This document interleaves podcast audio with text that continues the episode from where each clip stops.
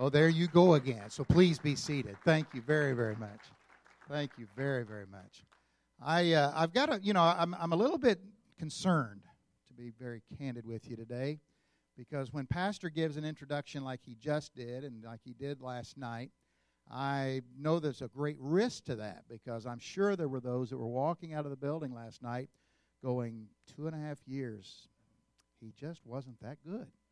I don't understand that, you know. I but uh, but I and uh, so I think it's the whole thing of the last Sunday of October. Maybe that's it, you know, because I, he's he's more stubborn than I am. No, it's got to be the last Sunday of October. But it's great to be with Ben and with Jessica and experiencing what God is doing. I hope you uh, understand when I refer to first name, that's no disrespect. I just feel like God's given us a friendship, and I'm thrilled to be in service with you and with his family, with Reagan and Logan. And uh, I tell you how how significant. And Reagan, I think you're the first Reagan I've ever met at age what? Are you 13 years old now? Almost 13. That's good enough. That's good enough. I, almost a teenager is pretty incredible. It really is. And uh, what what grade? Eighth grade. Eighth. That's incredible. I tell you, I spent three of the best years of my life in the eighth grade, and so it was. It's just uh, absolutely amazing. So it's exciting to see what God is doing. Today is the most important Sunday of the year. Now, stay with me. It has zero to do with who the speaker is. Some in the room might push back on that a little bit and say, "Now, preacher, you've obviously never been here around here at Christmas. I mean, we have a pretty incredible time celebrating Christmas." Okay, that's good. That's good. I I love Christmas. I mean, let's see. Fourth of July has already come. That means my wife has been playing Christmas music for how long? And uh, so, uh, so we're we're into Christmas.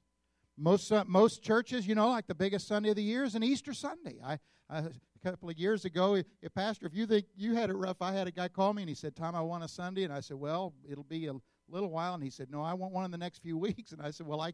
I, I can't I don't have any you know and he said no you've got one God told me to call you so he was calling me a liar and then he said, uh, and I, he said, look at your calendar. I said, well, I've got Easter Sunday, but you don't want to do missions on an Easter Sunday. And he said, I'll take it.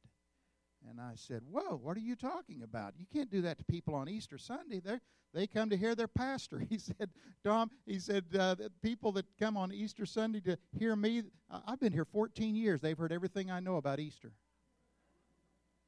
And he went on, and then I said, But there's people there on Easter Sunday that aren't typically there. And the last thing they need is a mission service. And they're going to be angry. He said, That's all right. They'll get over it. They won't be back till Christmas anyway. So, uh, and, and, and so th- th- this guy's a bigger smart aleck than me, you know. And, and finally I'm saying, But Don, you can't do that to your people on Easter Sunday. That's t-. And, and, and I'll never forget this. He said, Well, that's all right, Greene. Stay home and hunt your Easter eggs and just let people go to hell. I said, So what time does service begin? And so I showed up, you know, and, and we, we had an amazing move of God. Here's my point Easter is the time we celebrate a resurrected Savior. What value would there be to celebrating the greatest gift that was ever given through God's only Son? And then the resurrection of that Lord and Savior who becomes the Savior not only of the world, but of us personally. If we don't celebrate that by committing a weekend like this, and really the last weekend of every month, to saying we're going to deliver this message to those that have never heard, well, then we're missing the point. That's, that's why I believe that this Sunday is the most important. If we don't hear from God today, you know what? I, I, am just I'm just being very it's just straightforward here. Somebody's got to hear from God. That's how we're going to be able to pick up those extra missionaries.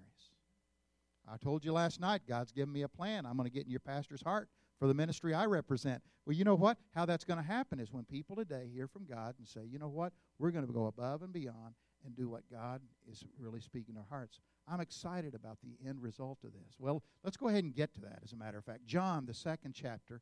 If you've got a copy of God's Word, go ahead and turn with me there. The second chapter of the book of John.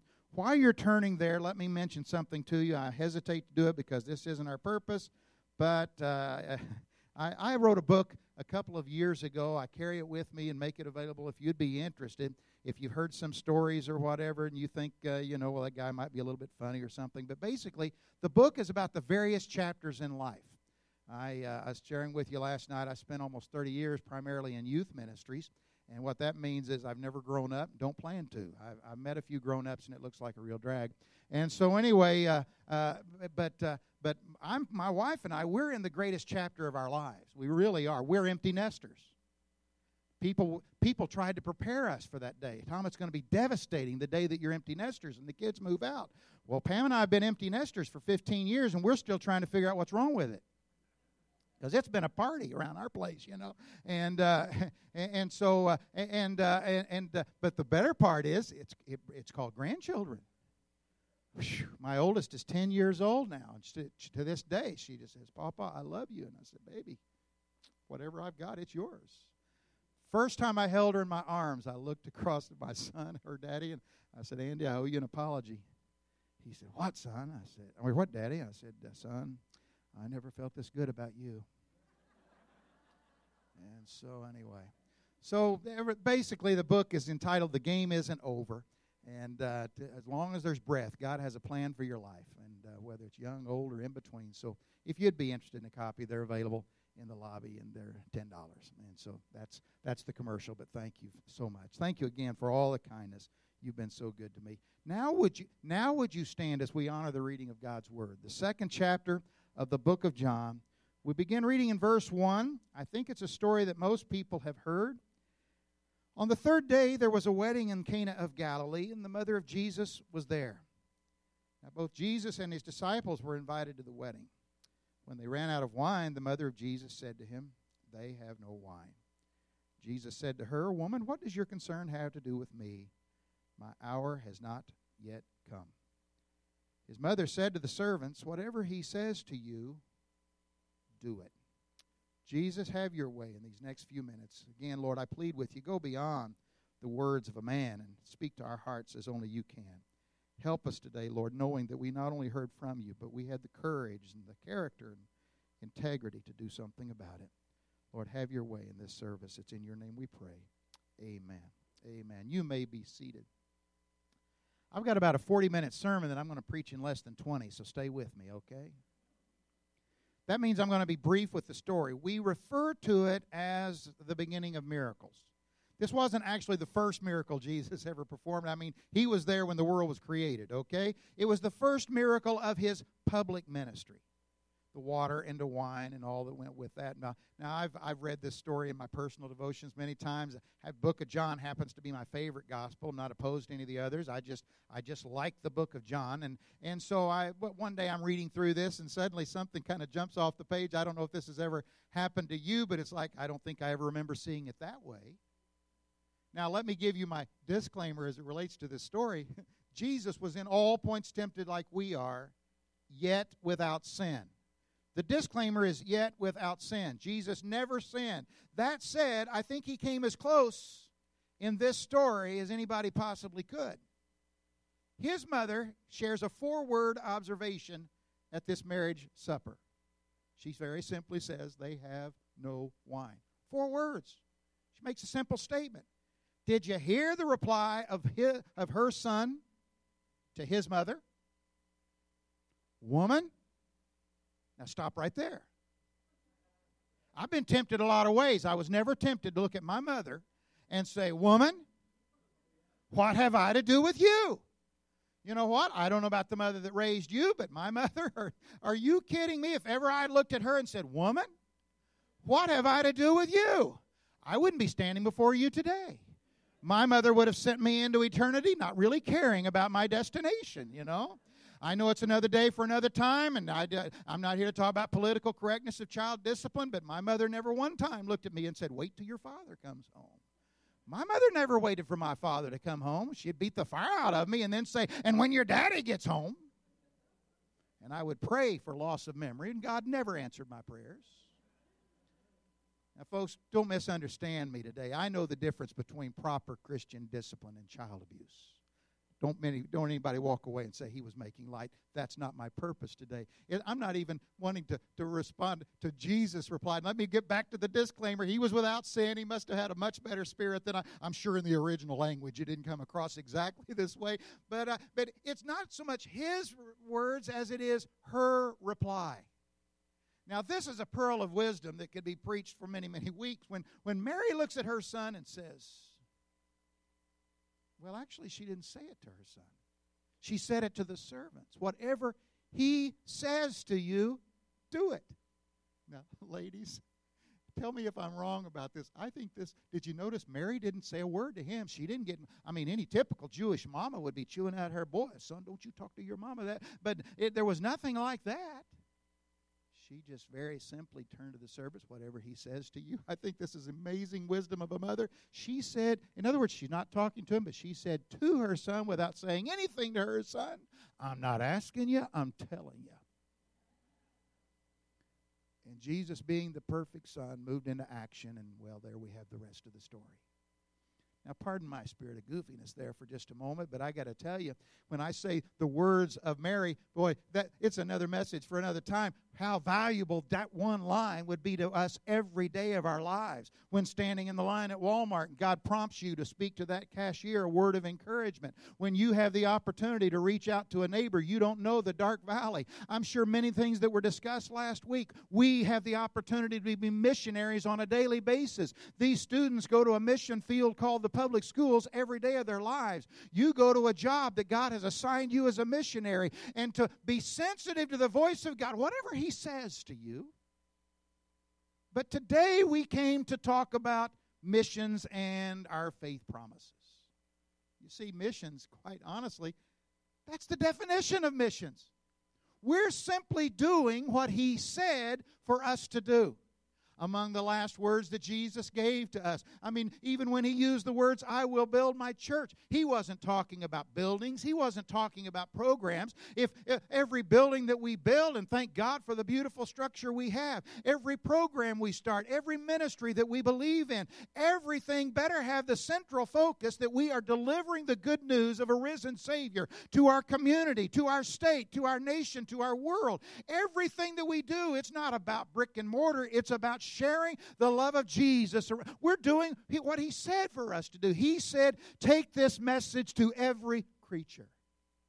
Take the good news of a risen Savior to every person on this planet. I'd give anything if I didn't have to give the next report, but they tell us by conservative estimates that at least half the world's population still has not had their first message of a risen Savior delivered to them. That's hard for us to comprehend. I was born and raised in this thing, been in it all my life. Born in Oklahoma, raised in Oklahoma. They call it the buckle of the Bible Belt. I mean, 24 hour gospel programming, a steeple on every corner. We live in a nation that has in God we trust imprinted on our money. We are blessed to be where we are, enjoying what we're doing. But we must be reminded that because to whom much is given, much is required, and God has given us so much of the message, we must commit ourselves to delivering that to those that are waiting we do that? Well, we spoke of it briefly last night.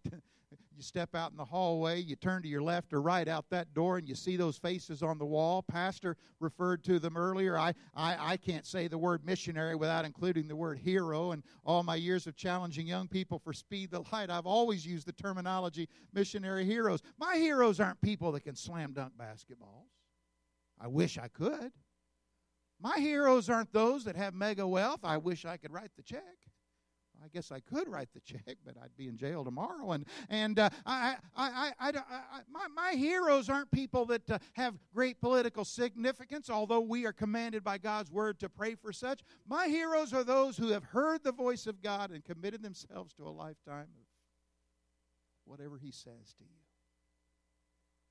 Said to those who were with us last night, I I'm personally not one of those missionaries, and uh, it's it's not that I'm I don't think it's that I'm not willing. I, I remember when I when I refer to being born and raised in this thing, I, I don't know if others have this experience, but where the church where I grew up in, if you think that Pastor Ben talks about missions a lot and receives a lot of missions offerings, well, you know what? You should have been in the church that I grew up in.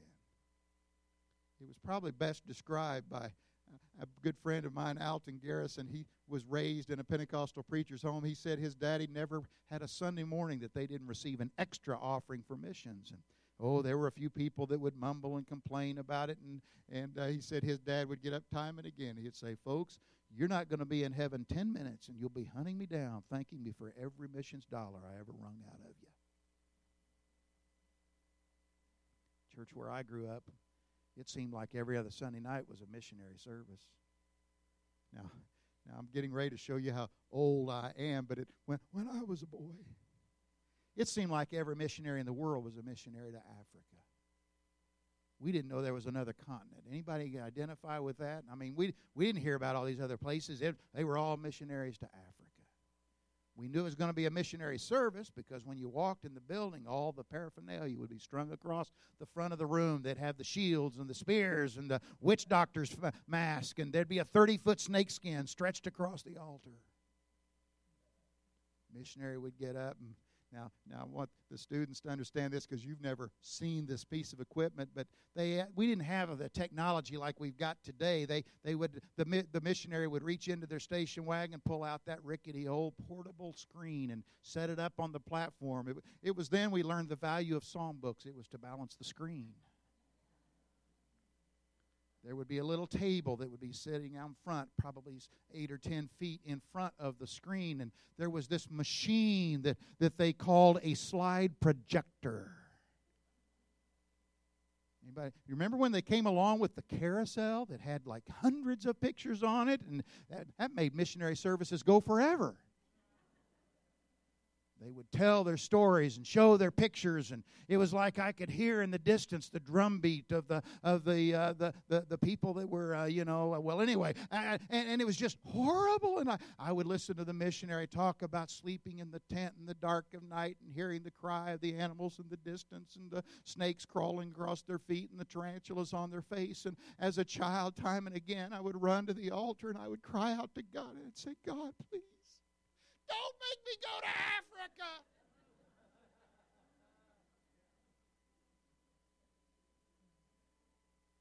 Well, you got to be careful what you pray for. I'm 59 years old. I've never been to Africa. Please don't misunderstand me. I've sung the song so many times, I'll go where you want me to go, and I believe it with all of my heart. And I've gone on those short term mission trips, and I absolutely love it every time. But I will tell you this it's probably for those reasons and more. When I look to those faces on the wall, that's why these are heroes of the faith. Because they've committed themselves to a lifetime. We may consider it a long trip because we were gone for a week. We're talking a lifetime. I'll go to Laos. I'll go to Cambodia. I'll go to the, the, former Soviet Union. I'll go to the darkness of a Europe that's closed its doors to God. I'll go to South America. I'll go to those jungles of Africa. I'll do whatever He's asked me to do. Why? Because, well, these are the heroes that have committed whatever He says to you, do it. Well, that brings us to our part in this whole situation. Now, I purposely asked Pastor, I said, could we put the cards in the hands of everybody in the room before we start? I want you to take the card if you haven't already. Now, don't begin filling it out just yet. We'll be doing this together. Now, some in the room might now are probably going, oh boy, I know where this is going. He's getting ready to talk about money. I hate it when preachers talk about money. I can't stand it when preachers talk about money. That's all they ever want to talk about. Folks, let me put your mind at ease. That's all I'm going to talk about for the next 10 minutes. Why is that? Well, you know what I've discovered? I don't like it when the grocer talks about money, but I like to eat. I've never one time been in a grocery store and heard somebody start chewing out the person at the cash register. You grocers, that's all you ever want to talk about is money. Everything we do in life whether it's groceries, whether it's electricity, it all requires some kind of funding to be able to make that happen. Our missionaries, they're doing what Jesus has asked them to do, and and uh, I'm not. Please forgive the, the. This is going to sound like a smart aleck, but our missionaries, they have the same evil habits we do. They enjoy eating. They actually feel a responsibility of putting a roof over their children's heads. They, it, it becomes a, a, huge responsibility for a missionary to, to, uh, to be able to provide an education. In some cases, a, a very difficult opportunity to be able to provide an education for their children. You think it's tough standing at a pump pouring $4 a gallon into your car, try doing that in other nations around the world where it's 8 10 and $12 a gallon. And though we provided the Speed the Light vehicle, and I say thank you to Pastor Pete and all the young people for what you're doing in that respect, but it still becomes a missionary's responsibility to actually fuel the thing and keep it going on and on. Well, I don't need to bore you or waste your time and insult you by telling you all the expenses that are involved, but basically take the expenses that we deal with on a daily basis and start multiplying it toward being the guest in a country and the various uh, uh, mechanisms of dollar transfers and going up and down. Well, the bottom line is somebody's got to be able to sit there and, well, in a few minutes, we're going to do what Mary said. Whatever he says to you, do it. I had a young man walk up to me, Pete. It was a Speed the Light service. We were we were asking the young people to set their goals for Speed the Light, and and uh, Pastor, you got off easy when you were a teenager. I obviously wasn't preaching that service because I would challenge young people to hear the voice of God, to give at least a hundred dollars a year, and and uh, I I remember the first time that my daughter set a Speed the Light goal. She was 12 years old, as a matter of fact, and she's 36 years old now. So this has been a few years back, and she came home from that service. She was so excited she had set her first Speed the Light goal, and I said, Bridget, how cute! I said, this is pretty cool. Do I? You mind if I ask what your goal is? And she said, uh, No, Daddy, that's fine. I said, All right. What's your goal? And she said, uh, $300.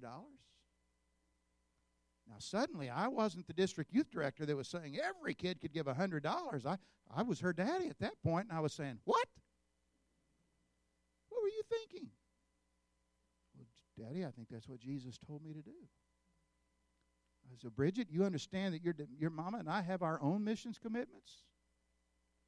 Yeah, Daddy, that's why I didn't write your name on the card. She's a smart aleck like her mother. And so, anyway, I, uh, long story short, the end of the year, that little girl had given over $400.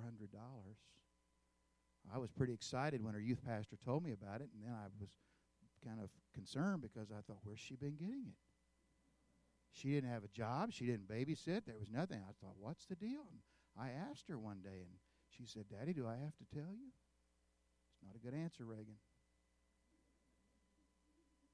I said, Well, I'd feel better if you did. Well, you know, Daddy, uh, you and Mom give me lunch money every day. I just kind of thought I could go without lunch this year. And I later discovered that that little girl was going to a locker getting her Bible. And she had a stack of those missionary cards, and she'd pray for missionaries. I don't think that's She said, Daddy, I just think that's what Jesus told me to do. Today I'm going to ask you to bow your heads and I'm going to ask you to hear the voice of God. And, you know, for the sake of time, I'm not going to tell the endless stories I could of people like you who have heard the voice of God and said, I don't know how this is going to happen. Remember, faith, the substance of things hoped for. The promise, as God provides it, I'll give it. Let me just close with this thought we bow our heads, we hear the voice of God, maybe He speaks to us in that still small voice. One guy put it this way was, was, was it an audible voice? And the guy said, No, it was much louder than that. I just know that I know. But Greene, if I write down what God's been speaking to my heart even since last night, if I write it on that card, I'm going to tell you something. It's going to take a miracle to make. Think we refer to this as the beginning of miracles. Whatever he says to you. But here's the key phrase it's maybe not even so much what Mary said as to who she said it to. Mary spoke to the servants. If we were to do a quick survey in the room and ask for a show of hands, how many in the room consider themselves to be servants? Well, I think it would be near unanimous. I'm a servant of Jesus Christ. Why? Because I'm a follower of Jesus. Trust me, being a follower of Jesus does not necessarily make us a servant of Jesus. Why? Well, I'm not always the best of servants. when if I had been there that day and those people, this man that I've never known in my life turns to me and he says, Fill the water pots. I've been known to fuss with God. I probably would have been saying something like, Excuse me, sir. Did you not hear the woman? She said, We have no wine. Water we've got. That's not a problem. Fill the water pots. But you know what I discover as I read the rest of that story? Servants don't debate. Servants don't turn away. Servants just respond to the master's voice.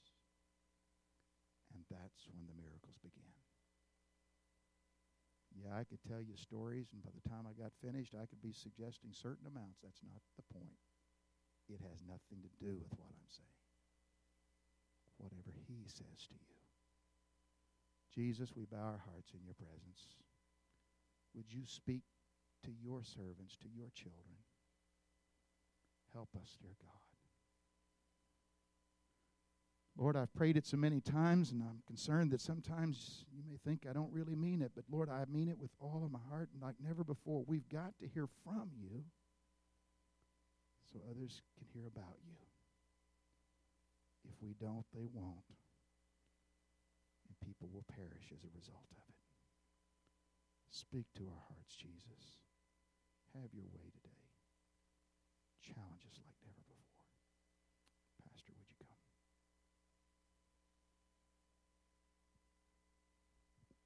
Bless the Lord. Amen. We've got an opportunity today to do something spectacular for the Lord. I've been communicating over the last couple weeks that our goal this morning is not a number, but a participation goal. Our heart from the missions board, my heart as your pastor, is that we would respond 100%. Every young person to every older person here and everyone in between, that we would respond as families, as couples, as individuals, um, making a faith promise. I mentioned last night that I've done this ever since I was uh, 11 or 12 years old myself, when I was challenged first to make a speed the light promise goal at that point. And God started working in my heart. And since that time, it's been something that uh, I've lived with and have experienced unbelievable blessing because of it. And uh, that's just the, the fact of the matter. So last night we were talking a little bit about this, and we encouraged those that couldn't come today because of work or whatever to make a faith promise. And I had one one student come up to me and uh, and give me a faith promise card, and it said a dollar a week. That's fifty-two dollars, and I know this family, I know this situation, and I'm saying that's a that is a an incredible goal um, for this young person. Another couple came to me and said, "Hey, here's the first uh, first twenty-five dollars because we, so, we we mentioned last night that we support our missionaries at fifty dollars per month um, on a regular basis." And he's and this couple said, "Challenge another couple to match our gift so we can pick up another missionary." I love it. I love it. This morning is all about hearing from God and doing what He tells us to do. I'm going to ask that you would take those uh, faith promise cards. And as we've been praying and we've been asking God to speak to us, I want you to take it and I want you to begin to fill it out. I want you to put your name and address and and uh, and then we can make faith promises in a you know a, a, continued. It may be a renewal of what what the Lord has put on your heart before. It could be brand new. You might be just connecting with us at the Gateway Church the, over the last few weeks. I want to challenge you to do something with us, uh, to, to see God do something in your life, perhaps that you've never seen before. Jessica and I, we've been talking about what we're going to do, and you know, it's interesting. This morning, uh, I didn't get out of the house quite on time because we ha- we still haven't figured out. We want to be in unity, and I just want to speak to couples you need to be in unity about what what the Lord speaks to your heart to do, and that's important. But could we believe the Lord for something supernatural this morning? I'm going to ask Mary to come and uh, just provide some background uh, music just to set our hearts before the Lord. And as she plays, um, I'm going to ask that you, in the quiet of your seat, right where you are, I want you to talk to your husband if you haven't already, or talk to your wife, or, or get with God here in the next few moments. And I'd like you to fill out the other part of this a weekly or a monthly faith promise pledge. In knowing that those funds